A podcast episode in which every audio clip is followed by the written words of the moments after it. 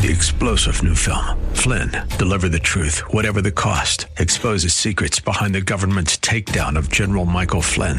Flynn knew what the intel world had been up to. He ordered the first audit of the use of contractors. This set off alarm bells. He told the truth. He was the most dangerous person for Donald Trump to hire. They had to get rid of Flynn. Flynn, deliver the truth, whatever the cost. Available now. Watch it today. Go to salemnow.com. Salemnow.com.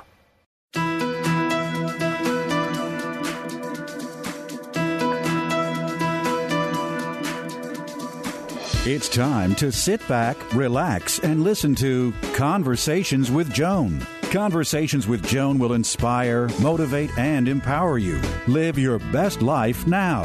Listen, learn, think, and decide. And now, here's your host, Joan Herrmann.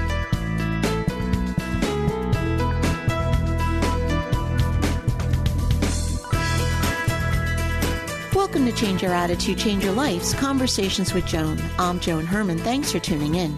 Conversations with Joan focuses on topics that are important to your life, from health and wellness to professional development to personal well being. Change makers join me to share their insights, tips, and strategies so you can thrive and live your best life now. Thank you for taking time for yourself, and thank you for letting us be a part of your life. Now, let's start talking.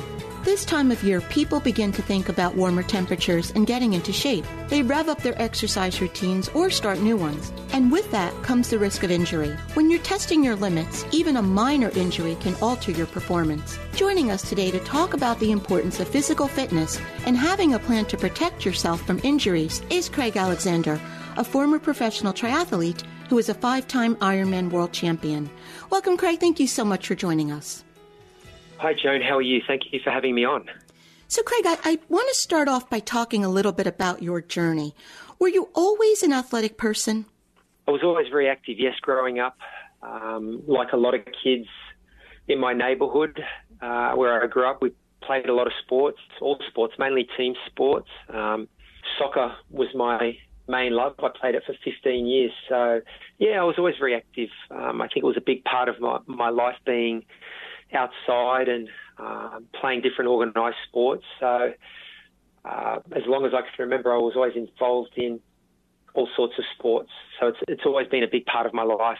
So what got you interested in triathlons? I mean, that's a really challenging endurance sport. Yeah, it's interesting. You know, I, I played soccer for 15 years, but I think when I was about 15 or 16, I first saw the Ironman in Hawaii on television. Um, and even though at that time I was playing team sports and I was more of a sprinter. I mean, I was more into running the 400 and 800 than than longer distances, um, particularly at school athletics carnivals. Um, I think something about the event just must have interested me and captured my attention. I think on reflection, it was the challenge of it. It just I remember seeing it for the first time, and I remember the aerial shot of of the big island of Hawaii and the lava fields and the the amazing blue ocean and the wind, the trade winds blowing, and and then watching the event, these incredible athletes covering what seemed like ridiculous distances. It, it seemed impossible. Um, I think that just caught my attention, and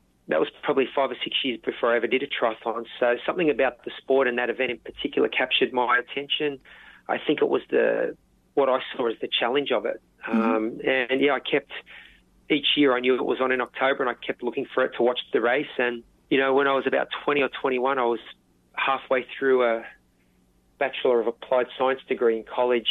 Um, my soccer career had finished, and I started running. Just started jogging one day to get back in shape, and that led to some swimming and and then triathlon. Um, and before I knew it, I was signing up for my first event. So, um, but I had watched that event in Hawaii for five or six years on television before I ever actually did a race. I have two sons that were competitive swimmers through high school, and so I know what goes into swimming. And so for you, you mentioned that you were a strong runner, and biking seems to come along with that. Was swimming the greatest challenge for you? Uh, I think it was because, as you would know, um, having watched y- your kids, it's such a technical sport. Technique is very important when you're in a medium that has a lot of resistance like water does. So efficiency is important. And, and what we see with swimming is when you learn the technique very young, that's the best time to learn because um, you're the most flexible. And if you can lay down those really good movement patterns young, you have them for life. Um, and I did a little bit of swimming. I mean, I played some water polo in high school, but I never had formal swim coaching or tech, technical instruction until I started in triathlon. So it did make it tough. Um, but I just had to work extra hard on it. Uh, it became a focus point. I think having played soccer and other sports where running um, was a basis for those sports, the, the running naturally came the easiest of the three disciplines. And and I think you're right. I think runners pick up the cycling um, quite quickly. So swimming was definitely the biggest challenge. It required a lot of focus on technique and just effort and a lot of time in the pool, repetition, consistency, um, and all those things that you need to improve.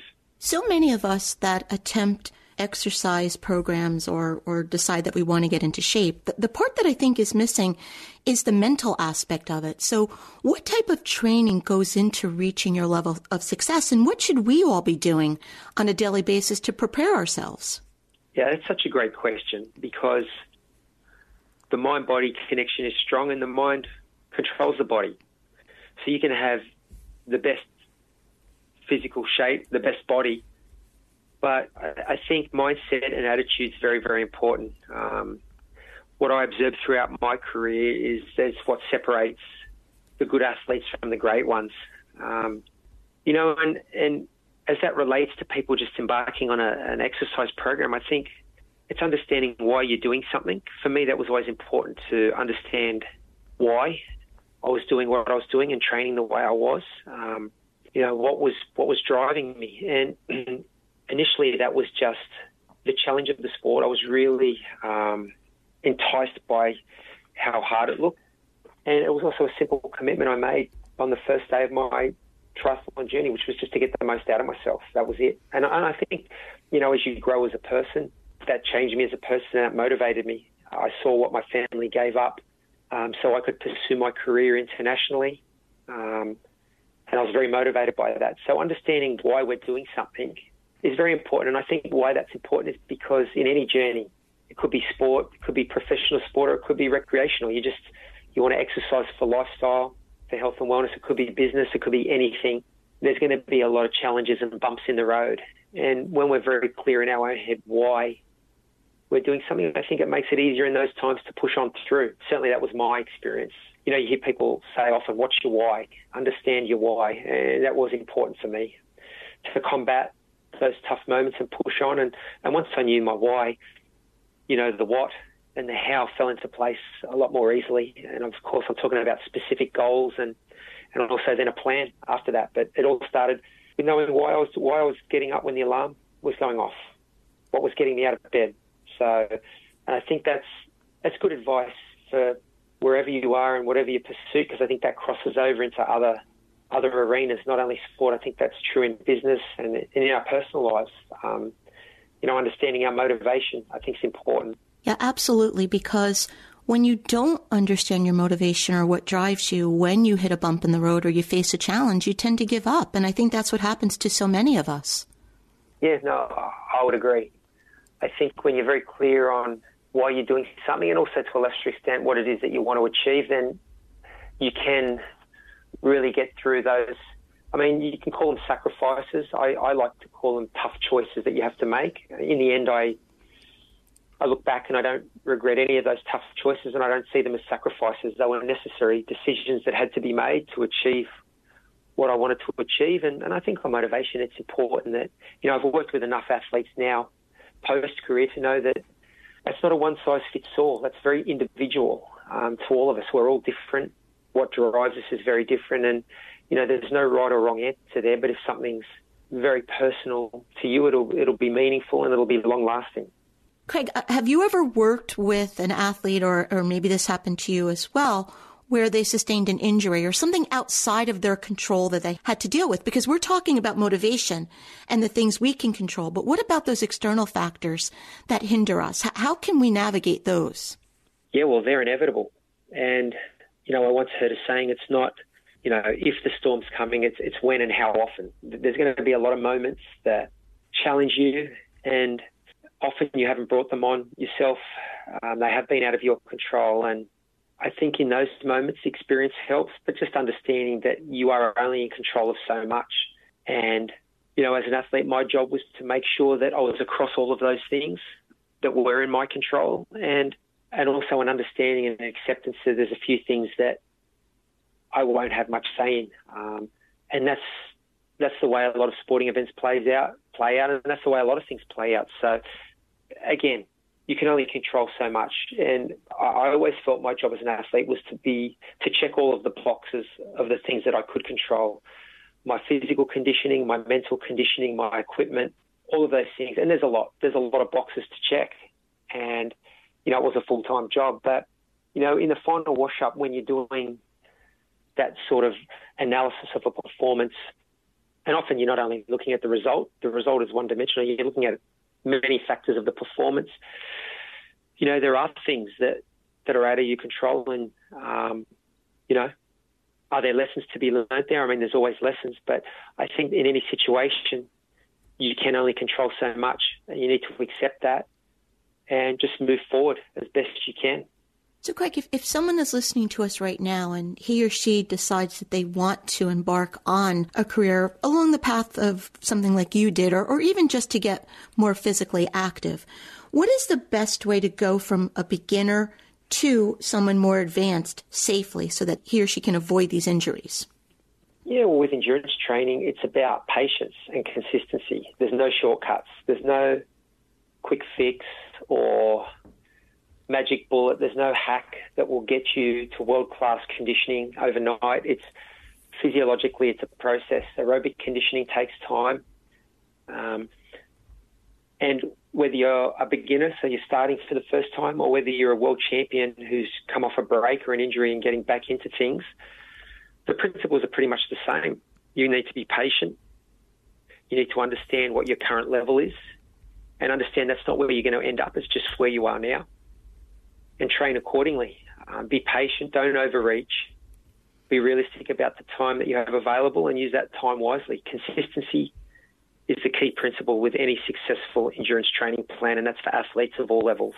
Um, of course, the complexities and the progressions change um, as you improve, like anything, but consistency is key. And, you know, part of being consistent is recovering well. So you need to focus on recovery the ability to back up and train again a day later or two days later um, is very important. So you need to focus on your recovery. That's important advice for all levels of athletes, people starting out for the first time, former professionals, current professionals, experienced athletes, um, or someone just returning to the fold after an extended layoff. Um, train consistently, focus on recovery. Yeah, because it's important to listen to your body. Absolutely. Yeah, absolutely. I mean, it's probably the most important thing. There, there are so many devices and, and, wearable tech that we have access to these days that track our sleep, um, that track our calorie expenditure, um, our heart rate. And I do like a lot of the information you can get. Um, some of it's quite complex and high level. It's all useful if you understand what the information is telling you and how to use it to get better. But I think something that's never out of fashion for any athlete, again, of any level, is listening to your body, listening to the, the cues and the, and the signals that your body's giving you. Fatigue, soreness, when we need extra rest, um, when we're potentially heading down the path of an injury, that feels a little different to normal overload and fatigue. So I think with experience, if we're vigilant and pay attention, we, we learn pretty quickly what our body's trying to tell us. And I think that's that's a completely undervalued trait that every every athlete of all levels should should try and work on. Craig, you've been an athlete for most of your life and, and you've achieved tremendous success. But could you speak to someone for a moment who may not be physically active and, and talk to the importance of getting our bodies moving? Well, I think it's well documented. There's countless studies and research that show the benefits of exercise and regular exercise, and it doesn't have to be high intensity. I mean, I've always been a big believer that movement is medicine. Um, you know, my education, I, I, got a Bachelor of Applied Science degree in physiotherapy, so I was always interested in the body and in how it moves and the benefits of movement. And when things go wrong, why do they go wrong? How do you get it back on track? Um, but I would just say to anyone listening, you know, you don't have to be put off. It doesn't have to be painful. It just has to be consistent and regular. It can be low heart rate, low intensity, um, and find something that you enjoy doing. If you enjoy doing something, we tend to go back to things that we enjoy, so that will increase compliance. And there's so many things that constitute exercise. It doesn't just have to be in a gym working out, or it doesn't have to be running. It can be those things if you love those things, or it could be a team sport. Um, you know, I would encourage people who have struggled with motivation to try and join training groups. They're very social. It, it, it increases your accountability, I think, and your compliance when you're meeting people. And just in, if you're very social, it increases the enjoyment factor as well. I mean, it doesn't have to just be hard work. It can be dressed up as other things. Um, but mainly, I would just say find an activity that you really enjoy or a sport that you enjoy. Whatever that is, pickleball, tennis, golf, anything. It's all movement. Um, exercise comes in many shapes and forms. So uh, I think the hardest thing to do is to find something that we love, or maybe that's not so hard. But then secondary to that is to get started. Getting started's hard. So that's you know that's the hurdle you've got to you've got to clear. But just get started. Get started in a very simple way and in an enjoyable way, and you won't regret it. Craig, where can the listeners go to get more information about you and your work? Well, if they want more information about me, they can head to. I've got i am on all the usual social platforms, but I've got a training platform, sansego.co. We've got a lot of great training tips on there, um, some great resources, videos, really simplified information that'll help get you started. Um, if any of your listeners are, are, interested in embarking on regular training um, programs or regimes, I encourage them to get started. Now, I talked about consistency um, you know, recovery, preventing injury. There's a lot of great products that are readily available that I would encourage the listeners to go and check out. Craig, thank you so much for joining us. You know, we've been talking about sports, but as you said earlier, these lessons that you've been teaching us today, these can apply to any aspect of our lives. So I really have enjoyed this conversation and I thank you for being here. My pleasure. I appreciate you inviting me on to have a chat. It's been fun. This is Conversations with Joan. Stay with us. We'll be right back.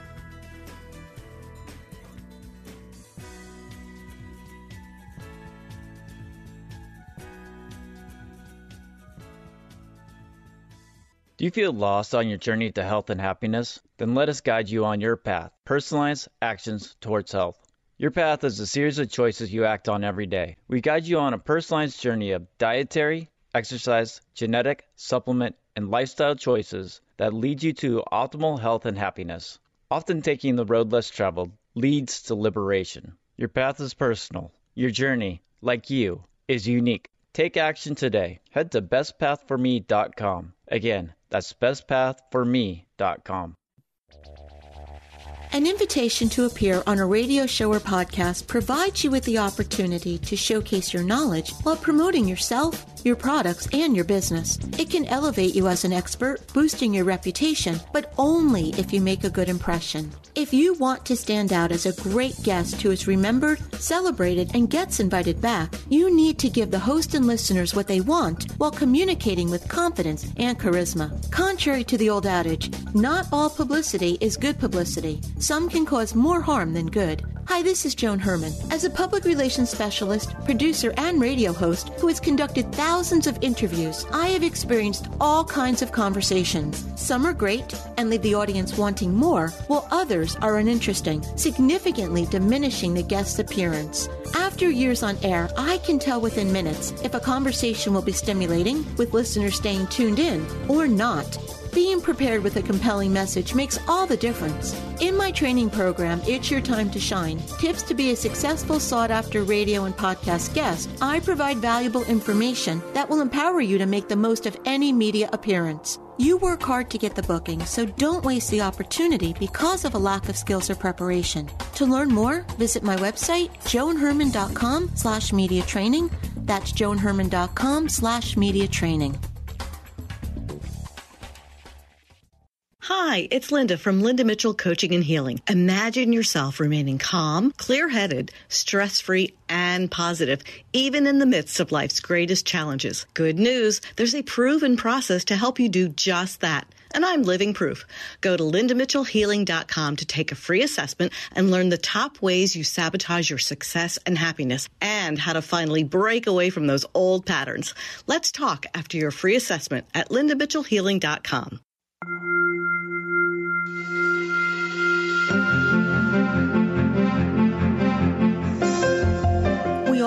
to live a happy, productive life, but sometimes we just need a little help. Our Coach on Call experts provide strategies to help you live your best life now. Joining me today is Odette Coronel, a coach who helps people create the life and relationships they want. She's here today to discuss predictors of divorce. Welcome, Odette. Thank you so much for joining us. Thank you, Joan. I'm looking forward to our conversation today.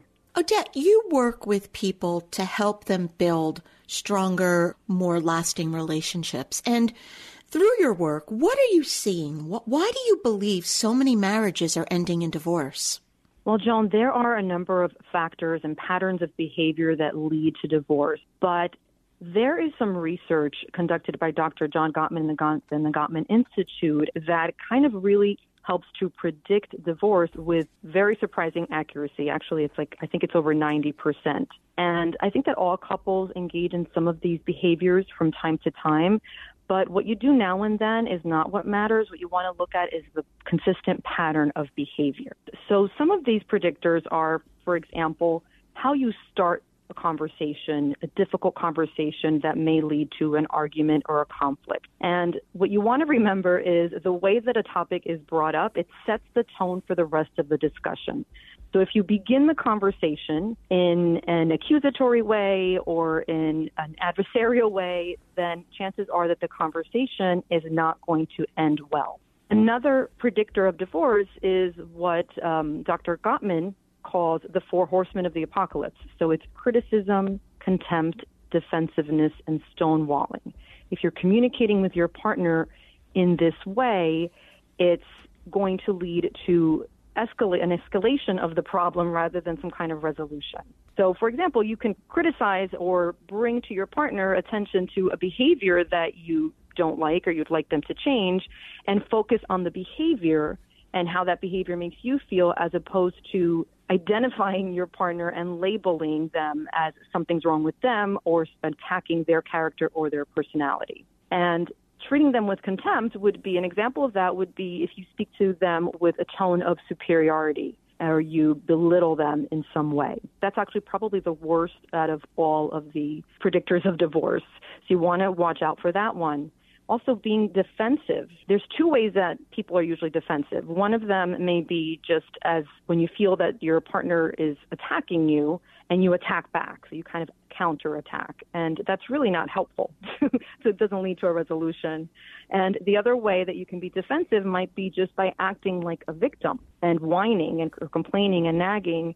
And sometimes couples engage in that defensive behavior as a way to kind of deflect responsibility, the way of not taking responsibility. So you want to look for that as well. Another one, another predictor of divorce, and it's usually a response, it's a result of that contempt or that criticism, is stonewalling. So the partner may respond by just shutting down and not responding, not engaging, and acting like they don't care. But what actually might might be happening is that perhaps the partner is just flooded with emotion and doesn't know how to react in that moment. They might, you know, get into that fight, flight, or freeze mode and they're not able to really engage in any kind of conversations. And the last one that I think we need to really look out for is failed repair attempts. So there are going to be conflicts in any relationship. There are going to be arguments, disagreements, and how you repair that conflict is what matters. It's being able to get that conversation back on track without it escalating.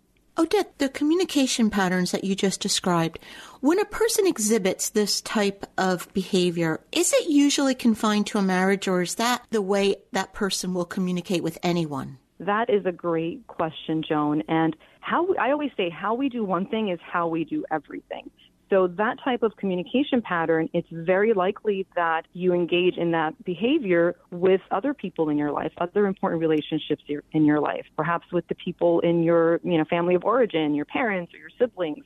And that may be where you learned that behavior in the first place. So it's very common that we are treating our children in that way as well, or other family members, or even friends or coworkers. So doing this inner work is important because while we're talking about marriages, it's it's also the way you're interpersonally relating to anyone. Absolutely. We have to be aware and responsible for our own behavior. We have to notice it. And we have to notice how our the way that we communicate our behavior makes other people feel. I always say I wish we could treat our partner the way we would treat a new boyfriend or girlfriend post divorce. I, I, think we would see a different outcome in those relationships. Yeah, I always say that we should continue treating our partner like boyfriend and girlfriend. Just like we did back then, no matter how long you've been married, you should be excited to see each other you should focus on their good qualities. You know, in the beginning, we kind of ignore all the negative qualities and all their faults and all those things that make them annoying. But as time goes on, we just focus on their negative qualities and we kind of minimize the positive. So we want to kind of create that habit of doing it on purpose. And one exercise that I offer to my clients is to, in their journal on a daily basis, write down at least three things that you appreciate about your partner. Even if you don't feel comfortable telling them or expressing it to them, that's okay. At first, just do it for yourself. Notice it and write it down and see if anything changes for you. You might notice some kind of shift. Odette, thank you so much for spending this time with us. If you would like to learn more about Odette and her work, you can visit odettecoronel.com. And as always, to hear more from Odette, you can visit our website, cyacyl.com slash Odette Coronel. We'll be right back. An invitation to appear on a radio show or podcast provides you with the opportunity to showcase your knowledge while promoting yourself, your products, and your business. It can elevate you as an expert, boosting your reputation, but only if you make a good impression. If you want to stand out as a great guest who is remembered, celebrated, and gets invited back, you need to give the host and listeners what they want while communicating with confidence and charisma. Contrary to the old adage, not all publicity is good publicity. Some can cause more harm than good. Hi, this is Joan Herrmann. As a public relations specialist, producer, and radio host who has conducted thousands of interviews, I have experienced all kinds of conversations. Some are great and leave the audience wanting more, while others are uninteresting, significantly diminishing the guest's appearance. After years on air, I can tell within minutes if a conversation will be stimulating, with listeners staying tuned in, or not. Being prepared with a compelling message makes all the difference. In my training program, It's Your Time to Shine Tips to be a successful, sought after radio and podcast guest, I provide valuable information that will empower you to make the most of any media appearance. You work hard to get the booking, so don't waste the opportunity because of a lack of skills or preparation. To learn more, visit my website, joanherman.com slash media training. That's joanherman.com slash media training.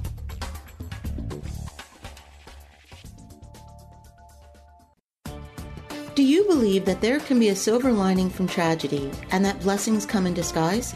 Hi, this is Joan Herrmann here with a lesson learned while earning my PhD in life. Your attitude determines how you view a situation and how you move through it. A tragedy is defined as an event causing great suffering, destruction, and distress.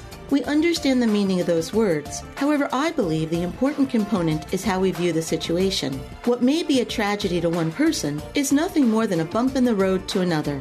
And while we can agree that events such as death, divorce, or job loss create less than desirable circumstances, each can be viewed and handled differently from one person to the next. The key is that person's outlook. There are people who see the glass half full in all situations, and others who see it as half empty.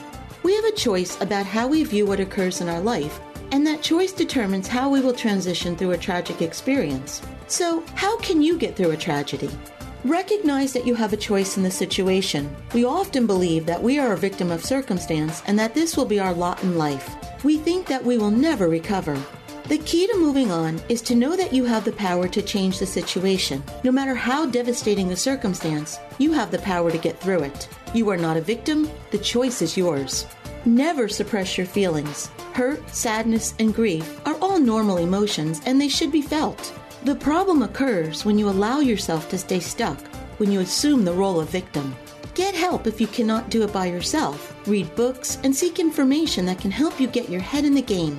Reach out to friends and loved ones. Isolation can make the situation worse. And seek professional assistance if you're overwhelmed, depressed, or have suicidal thoughts. Remember, you're not alone and you have a choice. How we experience our life comes from how we view what we experience. As Dr. Wayne Dyer said, when we change the way we look at things, the things we look at change. Thanks for spending this time with me. For more inspiration and empowering tools, visit joanherman.com.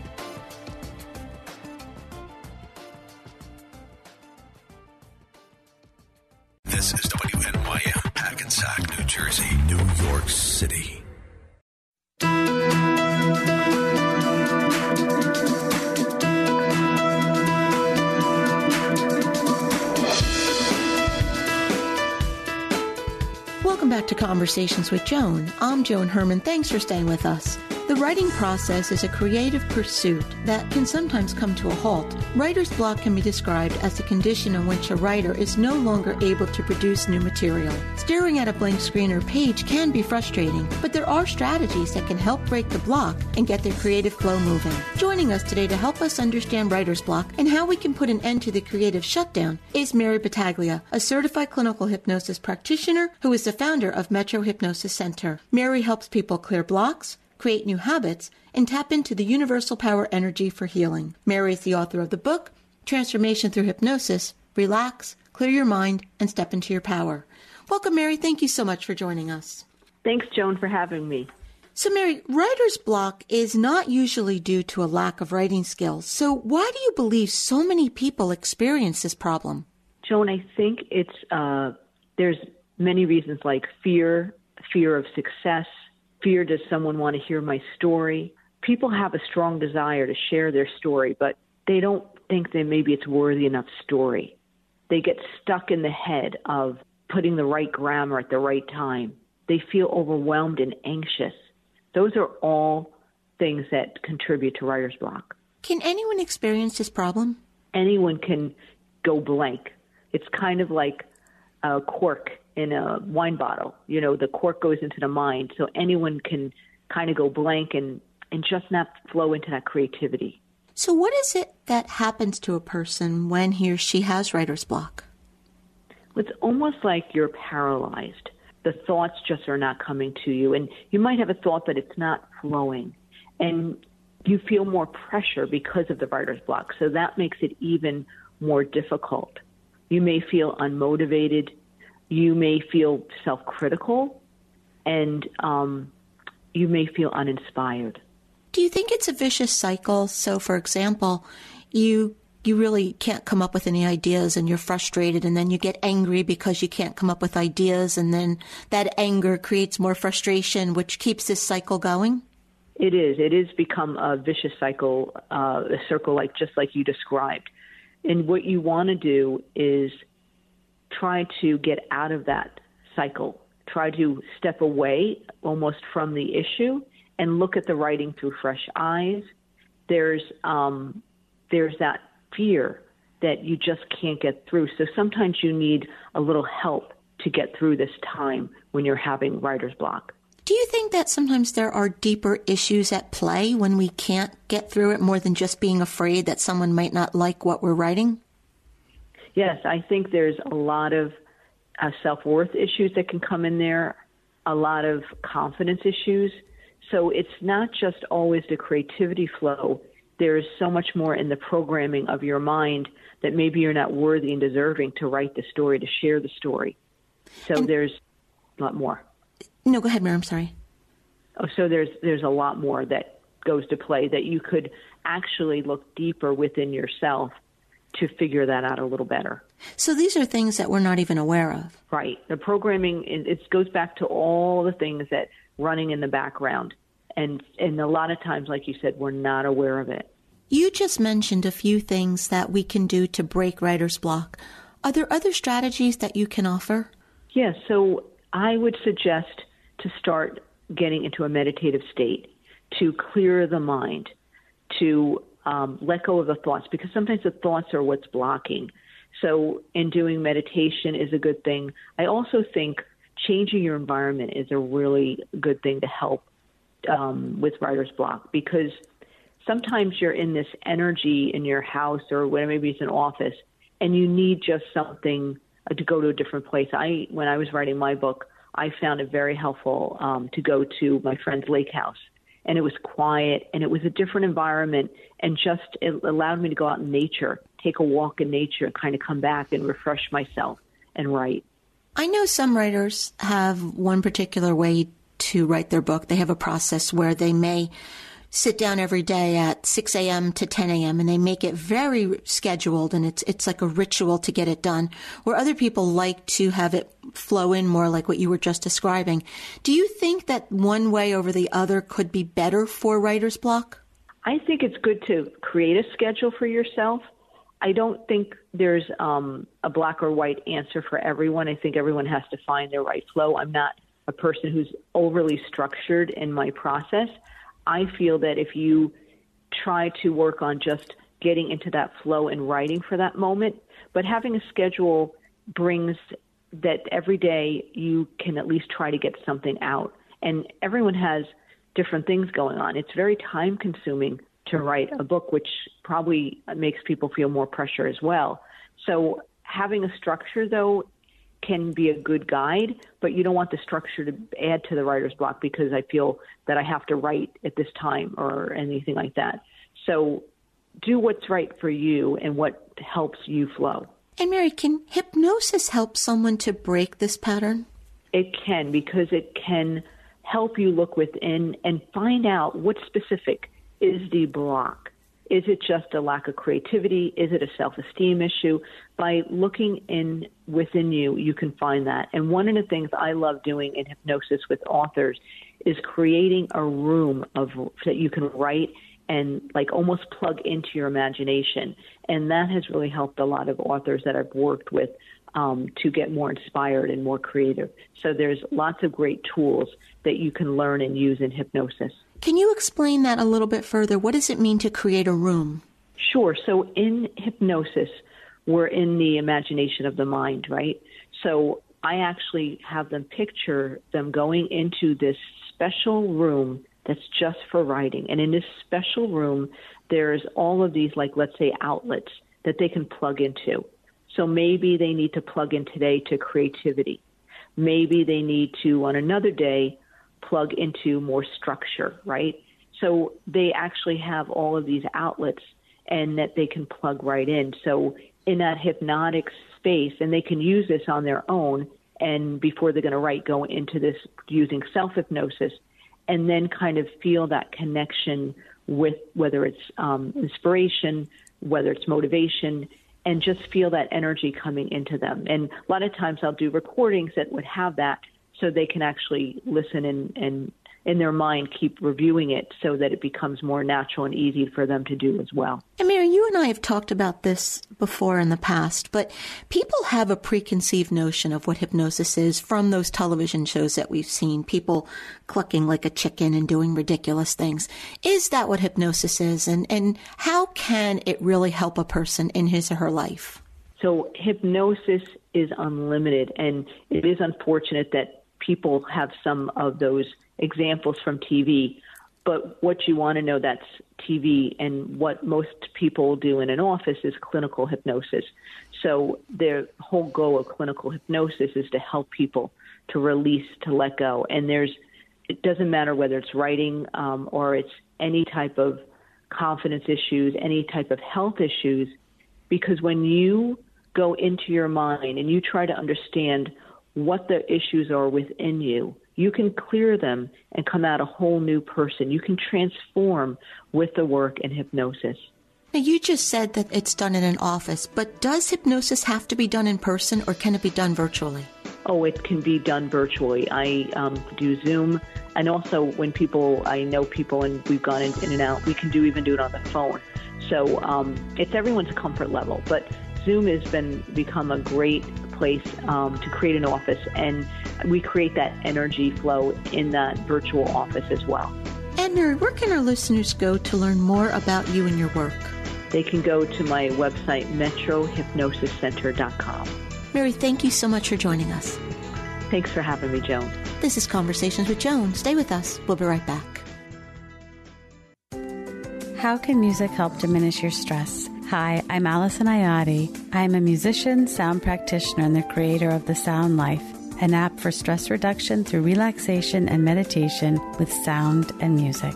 Fortunately, there is an ample supply of evidence based scientific studies suggesting that music can augment or diminish the stress response. When music is used to diminish the stress response, it positively impacts stress symptoms related to insomnia, depression, surgery, cancer, and coronary heart disease. Music can be a powerful ally in combating stress because it simultaneously impacts physical, mental, and emotional processes. Music evoked emotions provoke neuropsychological processes that induce physiological responses. When music evokes an emotion like joy, the psychophysiological response can promote relaxation. Some common experiences are slowing breath and heart rate, lower blood pressure, reduced muscle tension, and a general feeling of ease. Music is one of the easiest to access tools to decrease stress and increase wellness.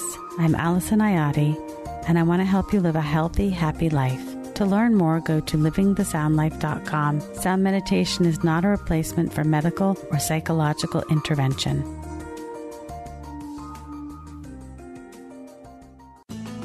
What's the difference between the apple you buy at the grocery store in October versus the one you buy in February? Not only does the October apple taste so much better, it's also packed full of nutrients because it's in season. Now, it's pretty great to be able to go buy apples all year round, but might there be a reason that nature made them come into season in the fall? We're fortunate that fresh produce is on the shelves year round, but we're missing out if we don't eat seasonally. Here's what I mean by that. As we evolved as a species in Africa, nature enforced our seasonal eating, and nothing grew in the winter. But a bountiful harvest of root vegetables and fruits came into season in the fall to help our bodies prepare for when nothing would be available. So here's the thing our bodies evolved eating seasonally. They didn't just endure seasons, they actually developed self healing bioprocesses that use the seasons. If we don't observe seasons with our food today, we're missing out on some great work our bodies can do for us. I'm Julie Sloan, certified health and wellness coach, and I help people transform their health and relationship with food through a 90 day challenge where I focus on mindset, nutrition, and food psychology. Find out more at wellandgrounded.com. That's wellandgrounded.com. Welcome back to Conversations with Joan. According to Mental Health America, more than 15% of youth ages 12 to 17 report suffering from at least one major depressive episode in the past year. Childhood depression is more likely to persist into adulthood if gone untreated. Joining us for this week's To Your Health is Darian Aletto, a licensed professional counselor who is program director of the Hope and Resiliency Center for Youth Outpatient Behavioral Health Services for Bergen New Bridge and Dr. Shahan Sibtain, Chief Psychiatrist Ambulatory Services and Associate Residency Program Director at Bergen New Bridge Medical Center. Welcome, Darian and Dr. Sibtain. Thank you so much for joining us. Thank you for having us. Thank you for having us. Doctor, let's begin with you. How prevalent are mental health issues in teens? Um, well, John, uh, we know that you know it's coming on the rise, and as we talk about the numbers, we have seen like at least one in six in U.S. Uh, youth aged between 16 to 6 to 17 years experience mental health disorder, and this is an all lifetime prevalency of 50 percent uh, by the age 14. So it's quite uh, alarming. Doctor, do you think that the teen suicide rate is on the rise, or are we just hearing more about it?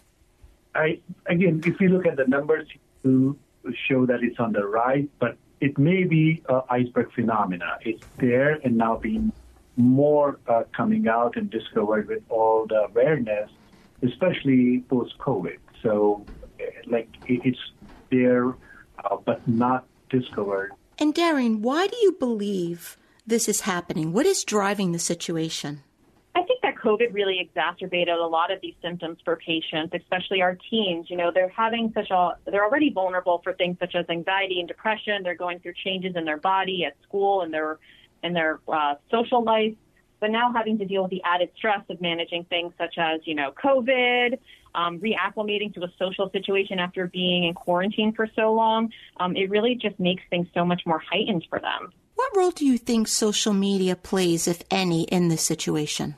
I think social media plays a large role personally. We see that kids are so overconsumed and oversaturated with things such as Facebook, Instagram, TikTok. They're constantly seeing what their peers are doing and they compare themselves constantly to what's going on. You know, this one's going here, this one's going there, and what am I doing with my life? This one got into this college and I didn't get accepted to my first choice. So I think there's constantly this this highlight reel of everyone else's lives being put in their face that it's so hard for them to identify like what am I doing right and constantly taking their own temperature and seeing where they are and feeling as though maybe they don't add up to as much as their peers. So I think it does play a role in self-esteem for sure. Yeah, and I wanted to ask that question because I recently did an interview with an expert who studies hate, the science of hate, and he was talking about how the algorithms for social media are designed for the negative, and, and that's done on purpose because negativity increases engagement and it means more money. Do you think that that plays a role in it as well? And, and Darian, I'll, I'll stick with you on this one. I mean, that's such an interesting concept. I never really thought of that, but I can absolutely see how that can really engage someone because we're going to want more of it. Think about how our brain operates too when we're stimulated by things like that. It can be very addicting to keeping going in on that cycle and wanting more more more. So I can definitely see how that plays a role. You know, we like to think social media is this place that we're posting all these positive, great things and it's a, you know, instrument of good, but it actually causes a lot more harm than we think. Yeah, I think it started out that way, but it, it once people realized that they can make a lot of money with the negative, I think it quickly transitioned in that direction. And so, Doctor, what are some of the warning signs? What should parents and loved ones be on the lookout for? Yeah, no, that's a very good question. Actually, uh, it's something we all should be aware of, especially when uh, we know that our teens are going through a lot. You know, we have to make sure that we are on top of these uh, signs and symptoms. And what you can see is uh, like sudden cutoff from their uh, social group or their uh, parents at home or their siblings and more withdrawal from uh, the regular activities. Sometimes there's a dramatic change in the personality or suddenly an appearance changes because they are constantly trying to compete with the peers, as, as Darian mentioned, right? There's uh, changes in eating habit. There's also sudden like acting out, behavior outbursts can happen at home.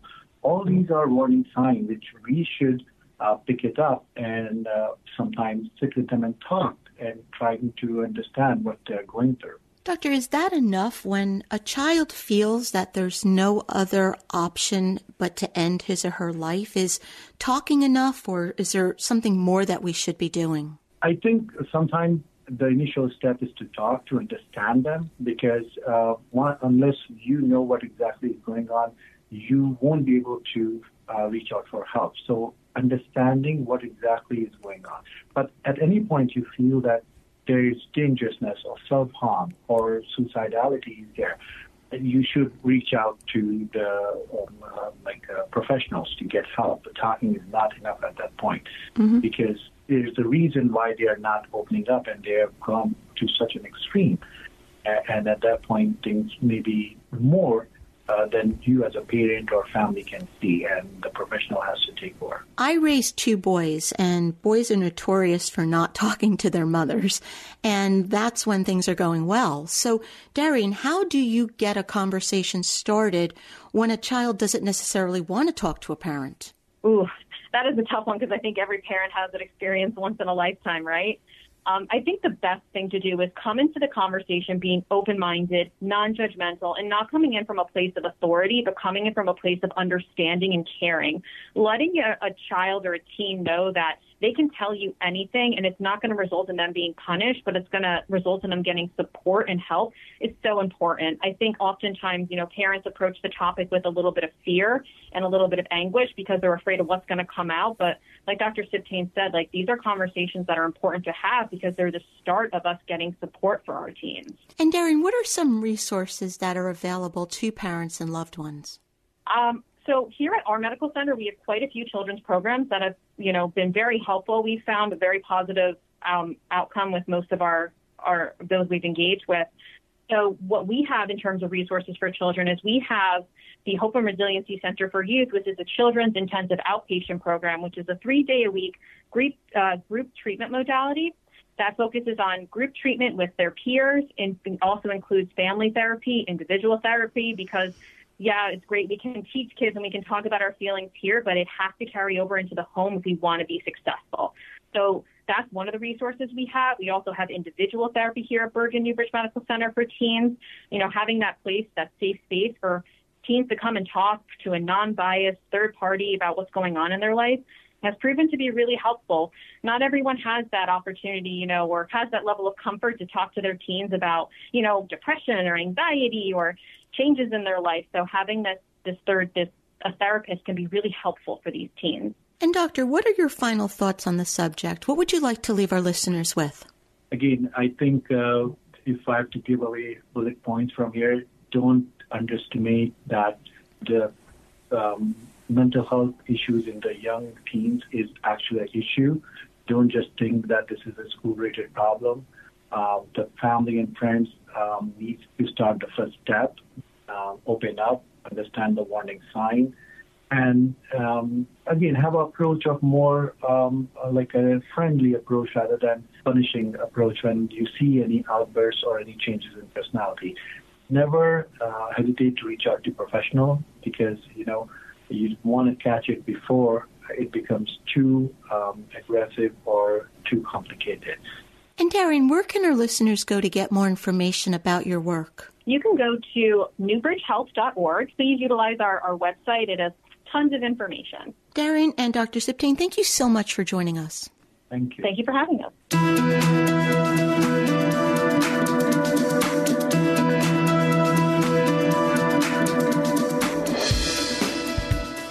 For joining us. I hope you found the show informative. At Change Your Attitude, Change Your Life, we believe that knowledge is power. Take what you've learned, apply it, and live your best life now.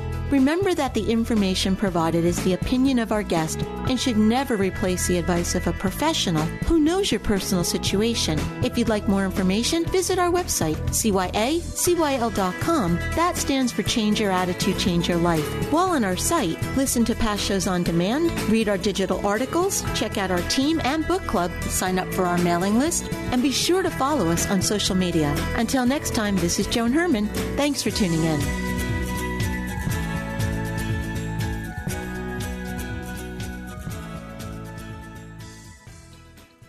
The preceding pre recorded program sponsored by Maximilian Communications.